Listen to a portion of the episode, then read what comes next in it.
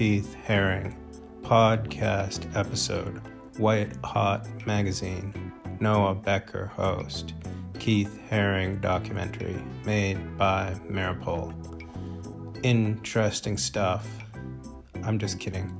I like that kind of mantra. You'll hear a bit of that mantra. You'll hear a bit of that mantra on the broadcast this evening.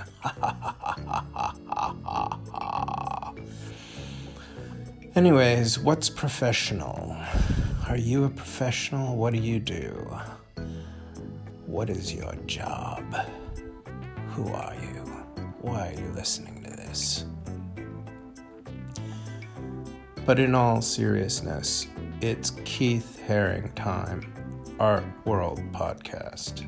Enjoy the following here on the White Hot Magazine Art World podcast. I'm your host, Noah Becker. It's time for something very interesting. It's a documentary that was made by the French artist Maripol, and this is the audio, but I really like the audio, and it has an all-star cast of characters, and those characters are 1980s art world figures that you will recognize.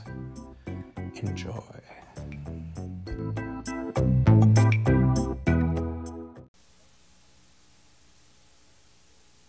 Art boy sin, art boy sin, art boy sin, art boy sin, art boy sin as, boy sin if, sin as if sin, as if boy, art boy if as, sin as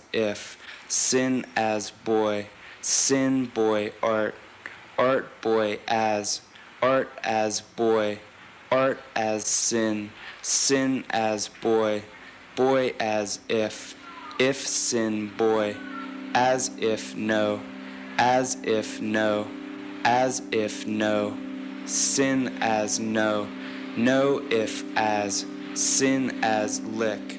The 80s for a lot of New York downtown culture was about rebellion, which is at the core of rock and roll and a lot of things that have changed America. It was about rebelling. It was about, we're gonna do this whether you like it or not. Lick art fat, fat if no, no if art, fat. We were young, we were all in our early 20s. We were all very interested in painting and art and music and writing and dance and theater. It was a very, very vibrant community. And at that time, anyone could really do whatever they wanted. It was kind of like being in somebody's parents' house and the parents are out of town. It was like all of the adult people in power, even in the government, none of those people lived in New York City. New York City was burned out. New York City was bankrupt. It was like a war zone. However, at the same time, Wall Street was booming. That dichotomy, I think, was what Keith was depicting. Everything was right at the right time for a recipe to make this absolute cultural flowering. It was a key moment in the zeitgeist where uptown and downtown and the gay clubs and the straight art world all intertwined. It was an explosion of creativity that has had reverberations ever since. And Keith and Kenny were at SVA at that point. They were art students.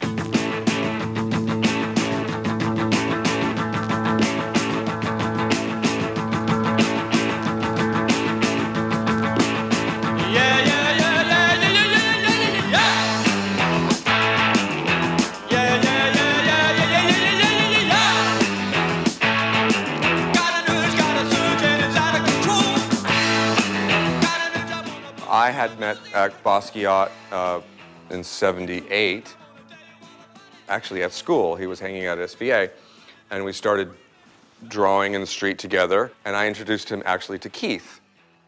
Everything was all at the same time. Keith was putting these Xerox posters out. in the street. Jean-Michel was drawing Samo and spray painting. And then at the same time, the Times Square show happened, and when he saw all the excitement going on with, you know, Futura and Fab Five Freddy and these artists that we met in Times Square, it was like, it just kind of exploded, like, basically. It was downtown and uptown colliding, you know, with hip hop and the art and everything.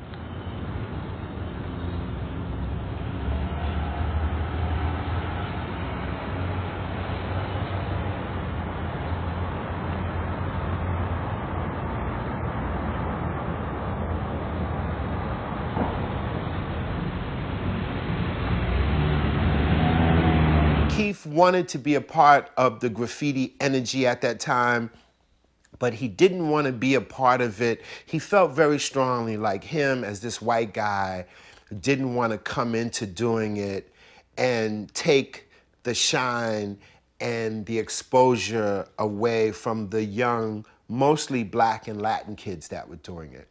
And he had a lot of respect for wanting to find a unique way to participate. He met all the graffiti artists that were in the Times Square show, and then boom, a week later, he was doing all his subway drawings.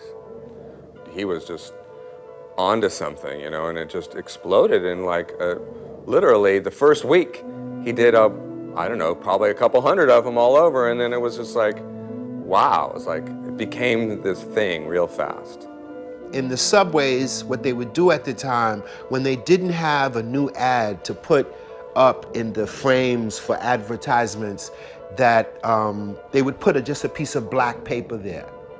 And what Keith found, which was so brilliant, that just with a simple piece of chalk, he can go and in that perfect black frame, make a drawing.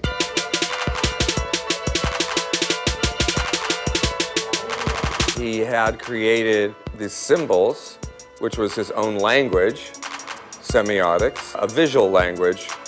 That one's definitely about some kind of domination and submission and money. There was lots of money symbols, and like he was pretty blatant about people in power subjugating the weak. And that was a very big part of, I think, the messages that he was doing.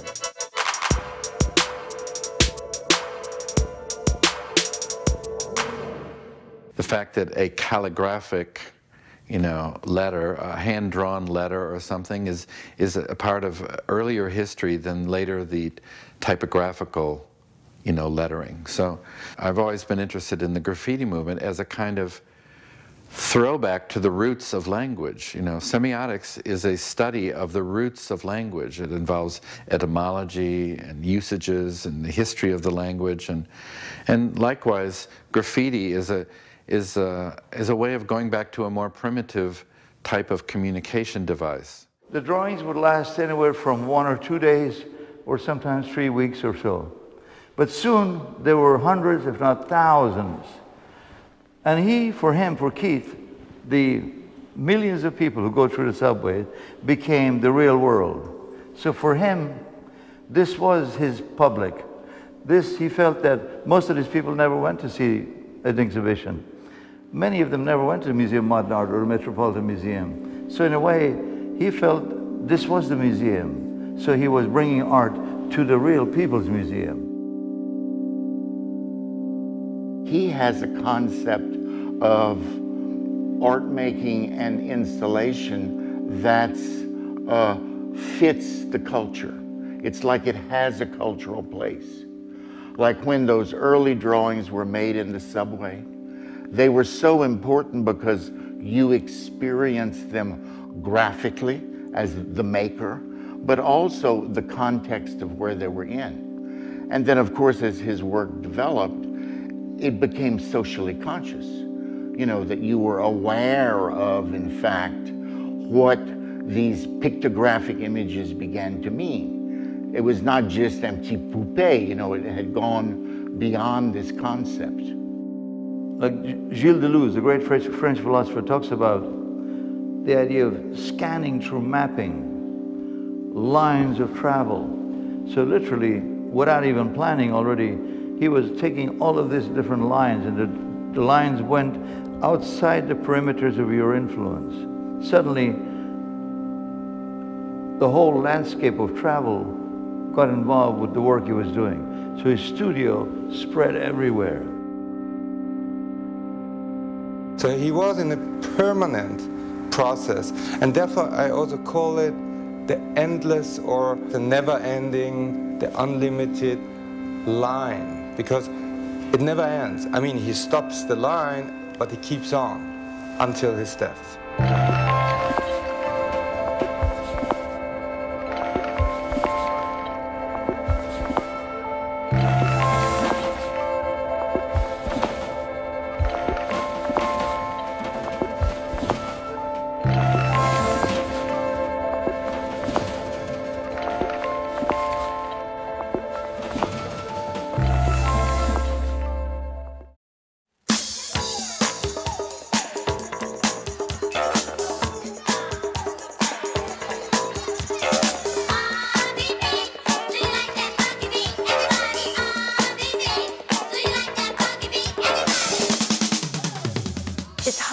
Remember that it was at that point the art world was really 99% white men.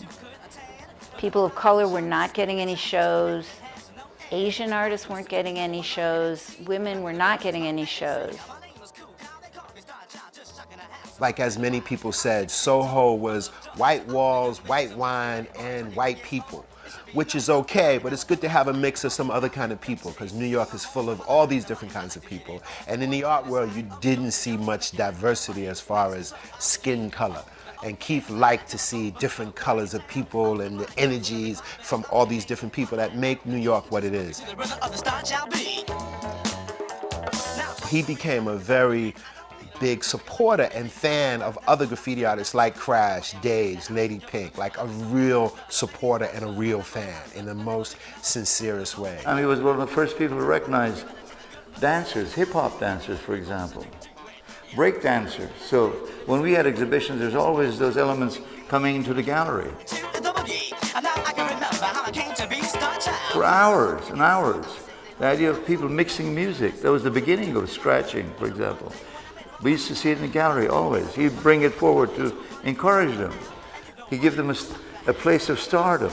The same thing would in fact rap music, as they used to call it at that time, which evolved into hip hop.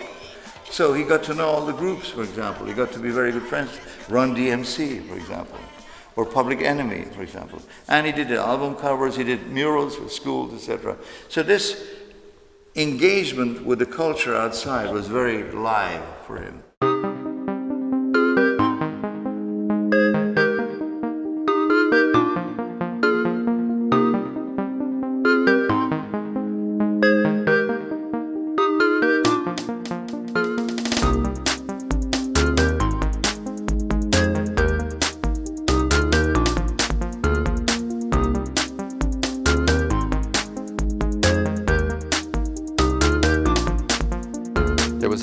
Of music and art, and it wasn't just in the downtown white community, it was in the black community as well. And so what preceded hip-hop and rap emerging in the late 70s in Bronx and Harlem was the graffiti scene. And I always say, you know, that the graffiti scene paved the way for hip-hop and rap. Check it out. The beat out. The beat, the beat, the beat, beat out. The beat, the beat, the beat, beat out. Turn up the music out. Turn it up. Check it out. The spoken art is almost similar to the calligraphic art. You know, it's a kind of going back in time to the roots of the music, you know. So I think that you had the black scene uptown and the white scene downtown doing a similar kind of activity, you know. And both of them were really trying to make an alternative art form, which was a public art as opposed to an elitist, you know, domestic art or marketable art. It was like putting art right on the street, available to the public, and not commodifying it.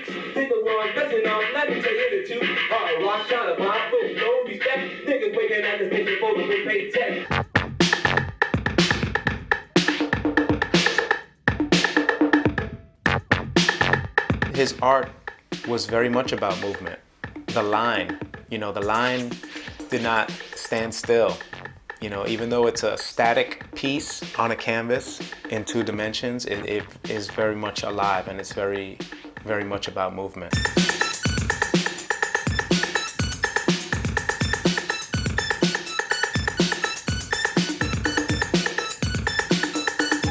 It was always dynamic and always immediate.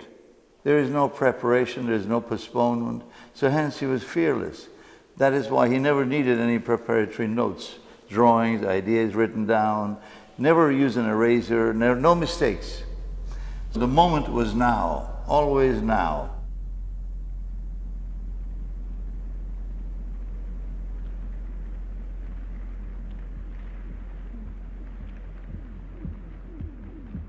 I was the first person to take Keith to the Paradise Garage, which became a big part of his life. I had been a few times before. Although it was mostly a gay club, Friday nights were open to straight as well as gay, which was the night that I mostly went. Keith had heard about the club, wanted to go. I took him, we got in. He was so excited. And later that week, he had got a meeting with Michael Brody, who was one of the owners, and had a meeting and told him who he was and what he was doing with his art and how he wanted to just bring his work into the club and be a part of the whole garage excitement. And within no time, he was. Where his work was decorating the club, and he was, I remember the first big performance Grace Jones had, Keith body painted Grace, created an amazing, elaborate headdress. I went with Jean-Michel that night. We were up in the DJ booth, smoking big joints of incredible weed, as Jean-Michel would always do. He would roll up and light up anywhere. And Keith was a big star, and we were able to be in the VIP booth, which was Larry's DJ booth, Larry Levan, who's the great DJ of dance music.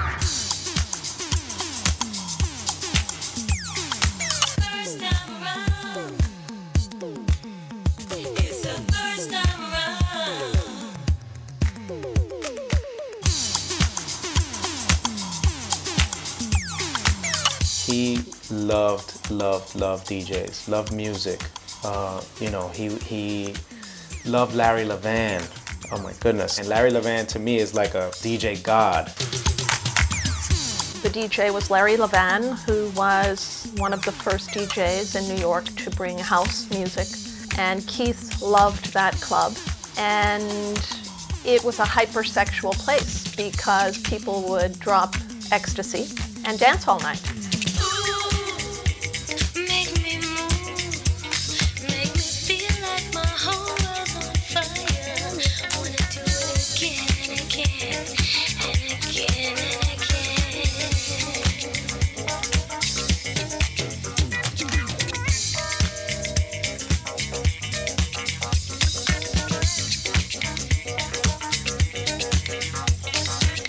His freedom. He would just let loose. Juan, completely opposite. His lover, complete opposite. He'd be in the booth, he'd be next to Larry, but Keith would be out there like an angel, all over the place, not one spot in the room, all over the place. Soaking wet from sweat, just soaking wet, hour after hour. The fun memory was how wonderful it was to go dancing with him at the Paradise Garage, and it was almost a religious experience there, because the people and the music and the space, something happened, and it was really special. And the only reason we could go in on Friday night, when it was the gay night, was thanks to Keith. And that was the relief, the inspiration, the camaraderie to be around like-minded people.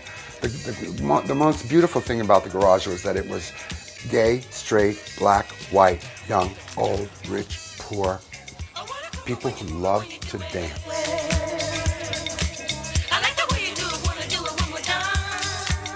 He just, you know, was an artist that really looked at club culture and really took that and incorporated in his art with all the movement, as well as, you know, that DJ thing with the two turntables. Is when I saw it, I just was like so touched, and I thought it was beautiful.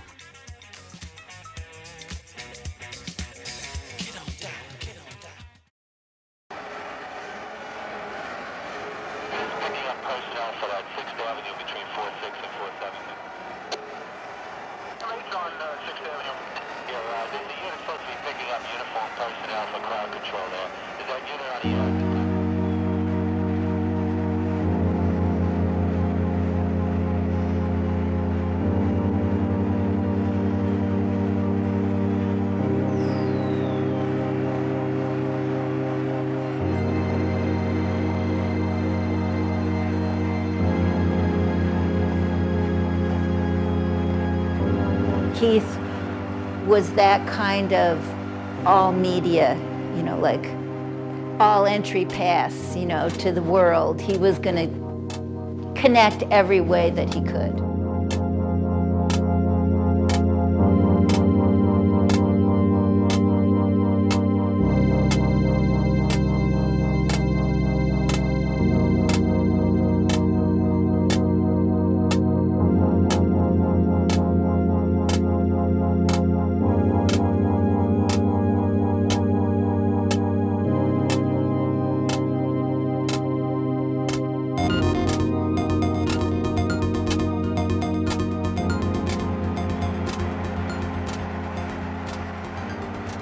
I brought them up to the sign and sat them down and showed them some animations and said, this is a very crude animation system, but this is what we can do.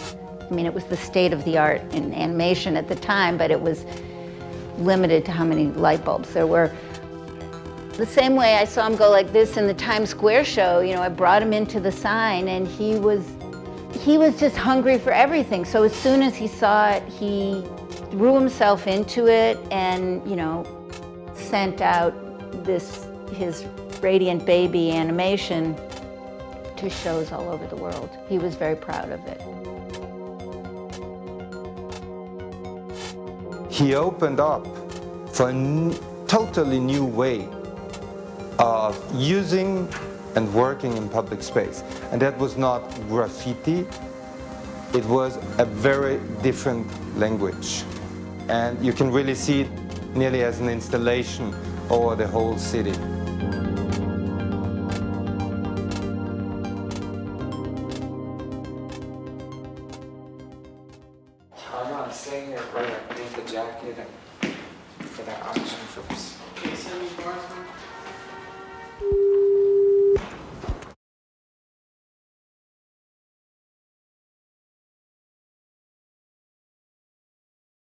Besides the obvious connection between the borders between fine art and commercial art or whatever, or high art and low art, or, I mean, distinctions people are always making, and I mean, obviously, sort of by, you know, with him doing the films and with doing Interview and doing the silk screens, which made it really available and made it really public, and doing a lot of things like that, was sort of dealing in a lot of the same areas, or with he was doing his advertisements and things like that. And I mean, since he started as an illustrator first, as a commercial artist, and then, you know, so there are some similarities there, just because of the things I've done like that, with doing things in public and wanting to do things in a lot of different worlds besides just the closed art world. Right. And sort of forcing the art world to take into account those things, or to take those other things seriously, or to maybe seek to change the definition or broaden the definition of what art is, or where it, you know, starts and stops.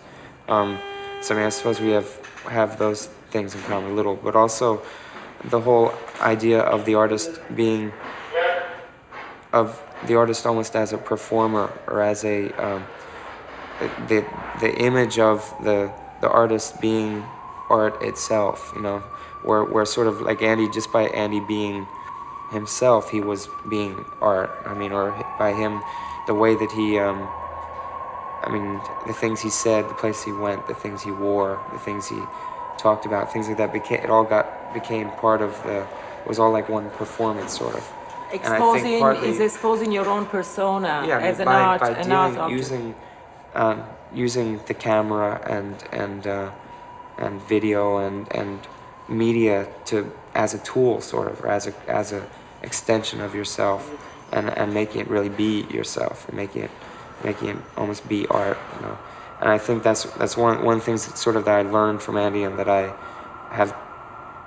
learned how to deal with from Andy, and have been much more conscious of because of Andy.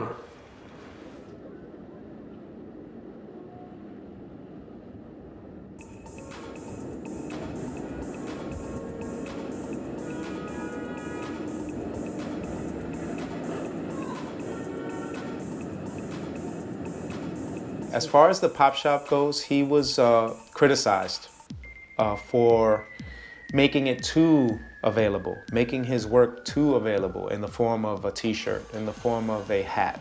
So if you couldn't afford $100,000 painting, $800 print, you can afford a $20 or $30 t-shirt. And at the time, that was a radical idea, you know, for a fine artist, quote unquote, to make merchandise. It was unheard of. And now, you know, he's the granddaddy of that.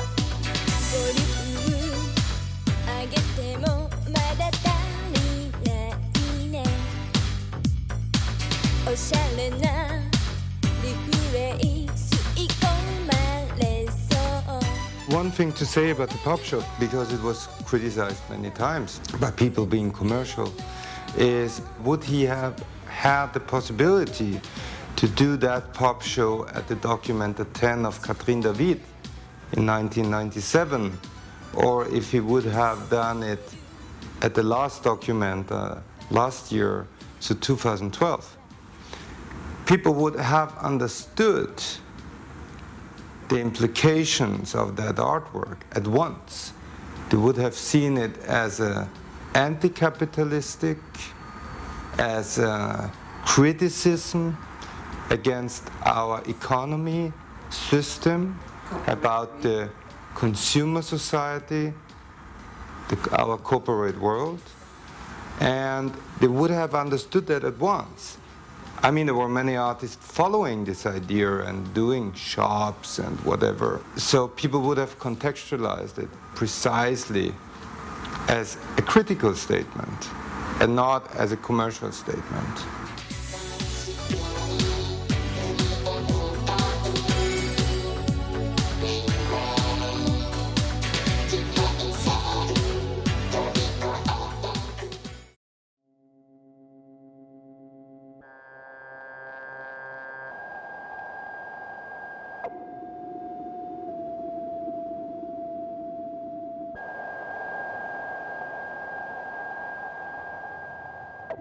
The irradiated baby is not necessarily a happy thing. It's a rather terrifying thing. I always read it as that. Of course, it took on a life of its own, and you know, when it had T-shirts, etc. But I always saw it as an expression of the fear of nuclear power and of the nuclear bomb.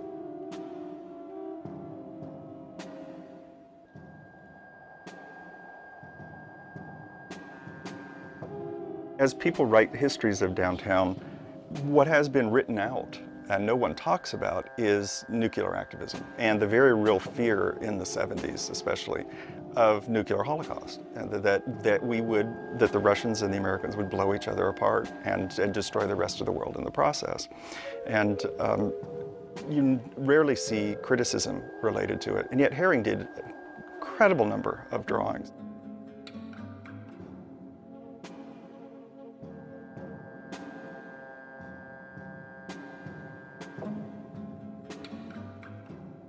The 80s were a time of a lot of fear about atomic war, racism, AIDS. All those themes were totally present. We didn't see so much future.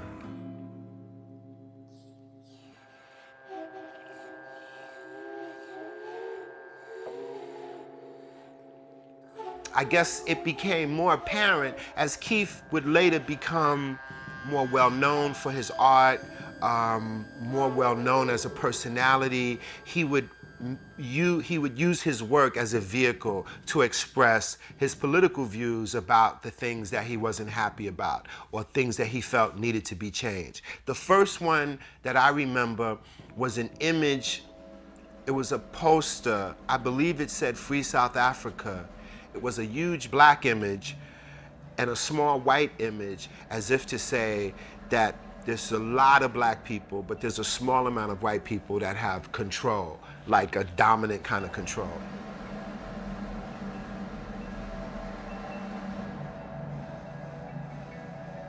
Not many artists were using their work in that strongly political a way. There were some, but Keith made it a big part of what he did. It's almost to embarrass someone into action. You know, it was meant to create conversation and to influence change. He was very active against racism, and that's why he was so very outraged at the death of Michael Stewart. He was a African-American young man. He was 25. He was murdered on September 15th of 1983 by 5 white police officers. He was coming home for the evening. It was probably about 3 a.m. and he lived in Brooklyn with his mother and father. So he was taking the double L train at 14th Street and 1st Avenue. The police said that he was writing graffiti, that they tried to arrest him, and he resisted arrest. But I highly doubt that, because Michael was an unusually gentle soul, kind, soft person. It was extremely racist. Everyone was devastated. In particular, Keith. Keith was devastated. What's really important to see with Keith's work is his character as a human being, as a person, a very responsible person living in our world and extremely involved in the daily information that comes through the media, in the streets, everywhere.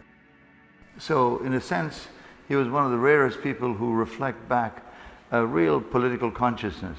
So the political aspect of unrest, of oppression, of slavery, of racism, all those aspects will really come up in his work. He has the privilege of being like this famous artist now. You know, he's traveling the world, he's you know, selling work, and he felt a responsibility to be able to use that to send a message, to send various messages. A lot of political, a lot of the art was political. It's amazing that, you know, a painting could cause a change, right? But that's the power of it.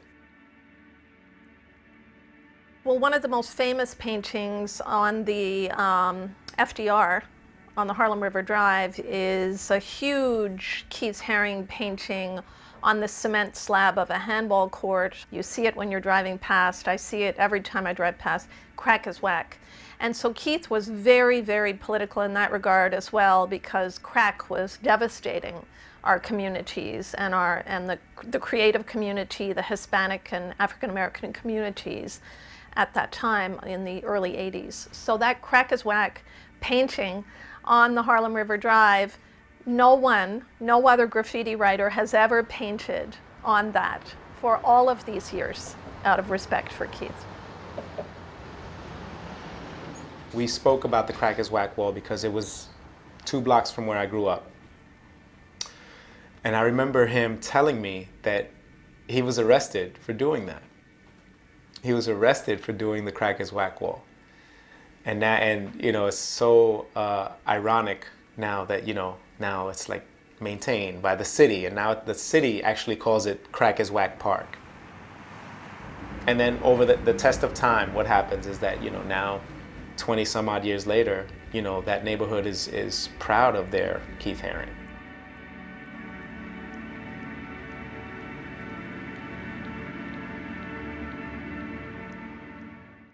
According to the report from the Office of Technology Assessment in the year 1981, the Reagan administration proposed budget for AIDS research was naught.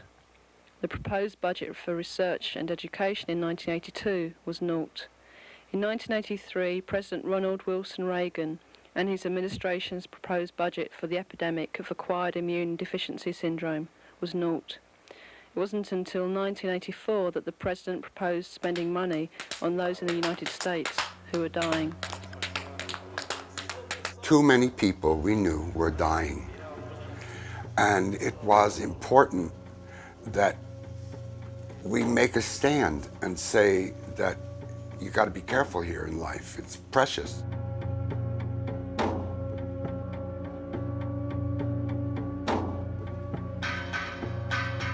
This was, of course, 1 year before people knew about AIDS and HIV. All the right-wing people that said that it was God's revenge on being gay, please, you know, that was so hurtful. That was so... We had a president that never said AIDS. So what's on your mind, Mr. President? Well, I'm Rat Maserati, and I'm here to say it's time my commission got underway. But they can't work fast, they can't be smart, because if they don't reflect me, then I don't want a part. Pop, pop. I need some racists, you know what I say?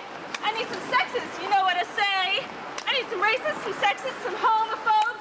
No one who even looks gay. So they got to be male, they got to be white, they got to be straight and leaning to the right. You had to have people like ACT UP make it an issue. The Gay Men's Health Center, those kind of places really took the onus and said, this is a disease that's killing us. So, you know, you don't try to play like you're being righteous about it. And who knew, you know? Keith, who would know? Yeah.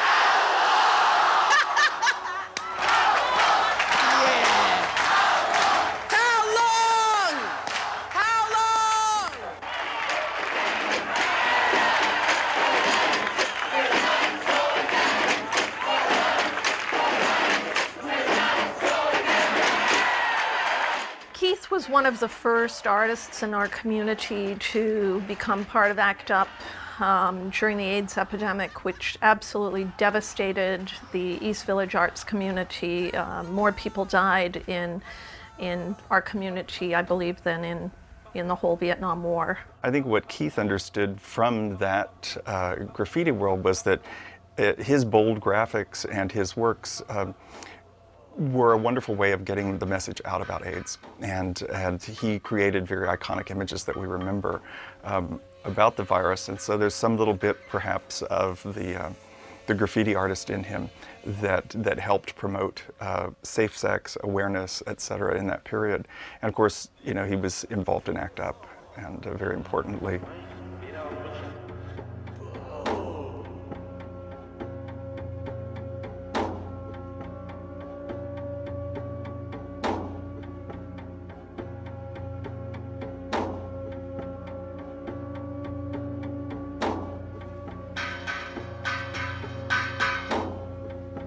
When the 50 artists came in to do the building, and there was all this activity the weekend before it opened in June of 1989, Keith Haring had decided that he was going to paint in the men's bathroom on the second floor. That was the space he chose. And we are now standing in what used to be the bathroom. The only thing that we took out in the renovation was the fixtures, but we've left the room exactly as it was as he painted it otherwise. And he spoke to Dave Nimmons, who was our president of the board at that time, who stopped by to see how I was doing it, and asked him, okay, what can't I do? Like, what are the rules that I have to follow when I'm doing this? And Dave said, none. He used the spirit of the moment and this place in which he found himself and what was going on to decide what to do. So he never drew anything. So there was no sketch for this mural. The mural occurred as he painted it. And he did it in a day. And it became this great celebratory thing. What's not typical about this piece is that he put a title on it. It's called Once Upon a Time. The intention was to speak to gay life at the 20th anniversary of Stonewall. So what does he do? He does this great celebration of male sexuality of the 70s pre-AIDS, painted by a man who was a year away from dying of AIDS and speaking to people who would come later who would not have had his experience and wouldn't know what he was talking about. So there's this wonderful dialogue, if you think about it, between what it represents when he did it in the middle of the AIDS crisis, and then what it means to another generation or two later who did not experience the 70s, who have lived in an era where they don't know anything except AIDS having existed, and who get a glimpse back into that time because of the work that he did. I mean, it's this wonderful dialogue that I think, if you meditate on it, you can get lost in it, I think, in terms of what the piece means and why it's still powerful today. And it's not just because it has sexual imagery in it, it's because it really evokes a period. And he was a master of 80s art. I mean, so he's speaking in the 80s of the 70s and talking to the people in 2012.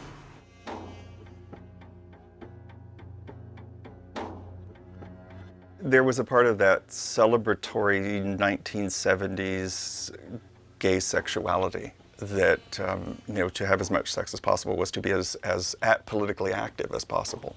And of course that all shifts with the AIDS crisis, but Haring, even when promoting safe sex, was still promoting sex and understanding that there's a kind of joy in human life and interaction there that he wasn't going to demonize, though a lot of people, including a lot of gay men, had started to demonize because of AIDS and the toll that it took on, you know, on the culture. When I moved to New York, 1 out of every 2 gay men was HIV positive. And so, and it was a death sentence at that point because there was no way to treat it. And so in the face of all of that, to be still sex positive, as Haring was, is really a surprising and important thing.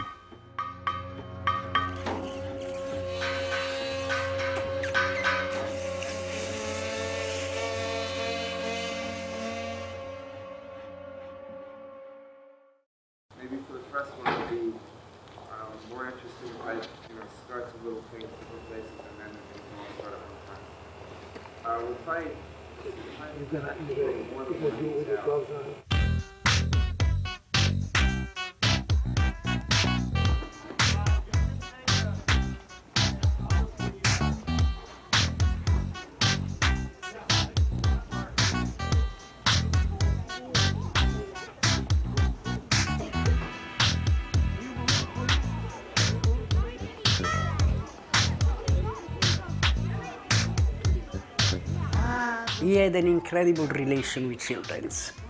Every occasion, every party, every dinner party, he always wanted to be at the children's table. And most of his time he was on his own force, playing with these children, ignoring grown-ups, practically totally. Everybody wants to be a winner. Losers, losers. Nobody wants to be a loser. I never really realized that Keith was an adult per se, you know. It was always, he was always on my level, always eye contact, always like deep conversations. And even though I was so young, he made me feel like one of the rest, you know. Nobody really wants you when you're losing. They don't really love you.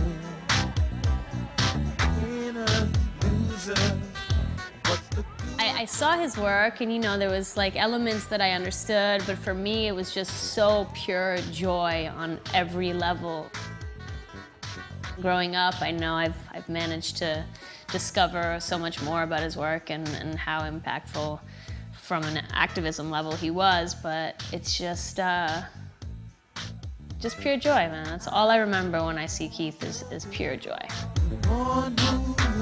He really understood us. Like, he really took the time to like have that moment and make us care more as children.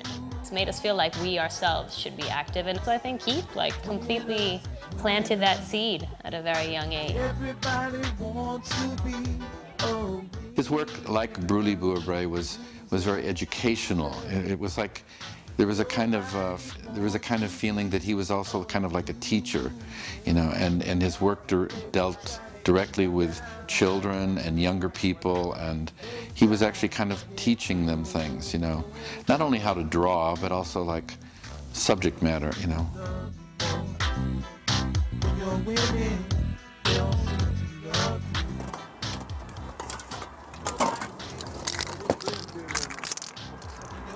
That's it? What? You don't need more? No, just to do a little black thing. Just black? Here, let me see.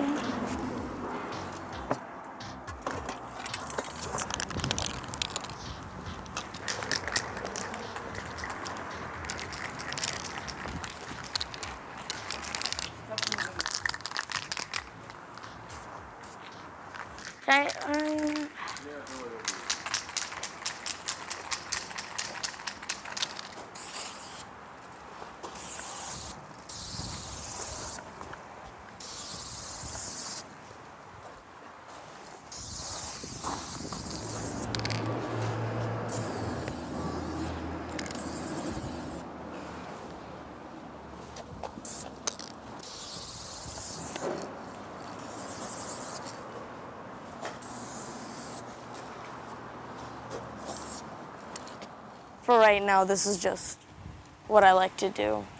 It's the most fun thing to do for me. Yeah, this is legal. I've been drawing, everyone's been drawing since they were little. It's a thing that everyone did, so probably the only time I thought, like, oh, this is really cool, I should do it more often, was when I think I saw, like, it was a Basquiat book or a Keith Haring book, and I was like, oh, they can actually do this for a living, so.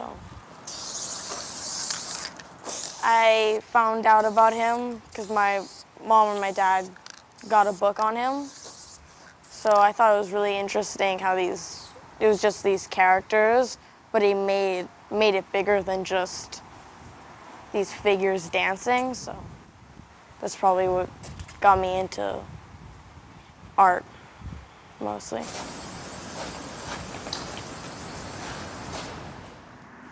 I'm just seeing his earlier works and how they're just these figures dancing, and then seeing progressively the stuff he did on subways, on the empty advertisements, how to a lot of people they meant so much more, like, just pregnant women and like happiness and joy. People got so much out of that, and they grew this love for him.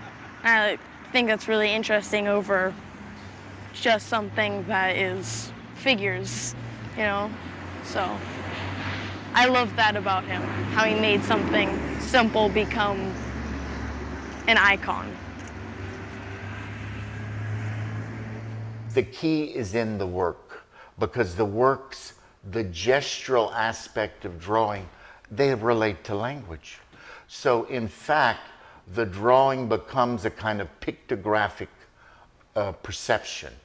It becomes a way to read and to illustrate knowledge, and that was the key to those, to the works and to the drawings.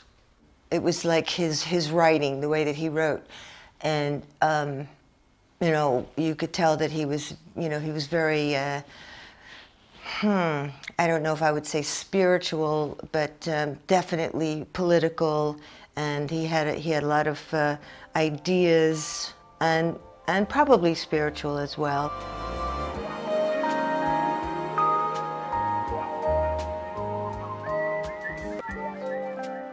With his symbols, he had a message. And not just a message, he opened up a new way of thinking for people. It was inspired by finding a language he could use in all his works, which would talk directly to the people.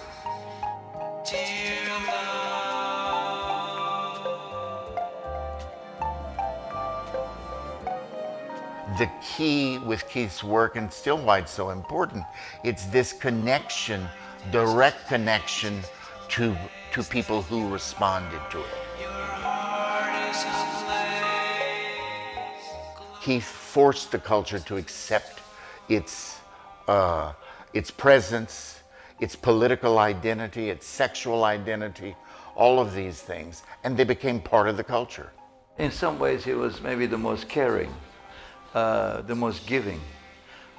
He made a point of art was a gift for everybody. Just live your life.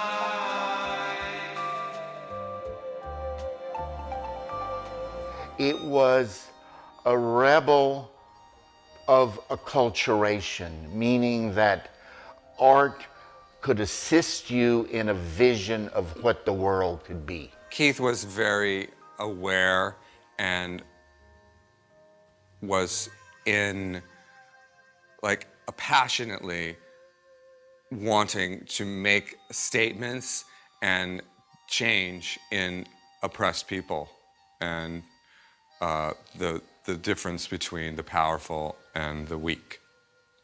It's one of the highest spiritual tasks any artist can do, is to take the suffering of the culture and transform it through the artwork into political activism or a voice for the greater good. And I think Keith Haring was absolutely successful in that aim.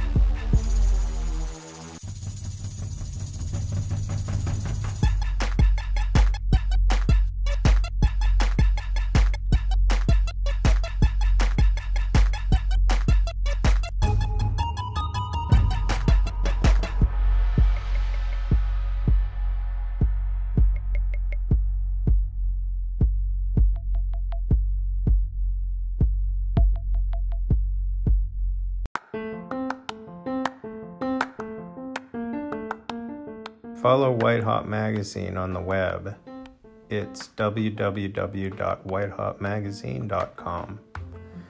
You can follow White Hot Magazine on Instagram and Twitter, and you can follow Noah Becker on Instagram. Have a wonderful afternoon. See you around the art world.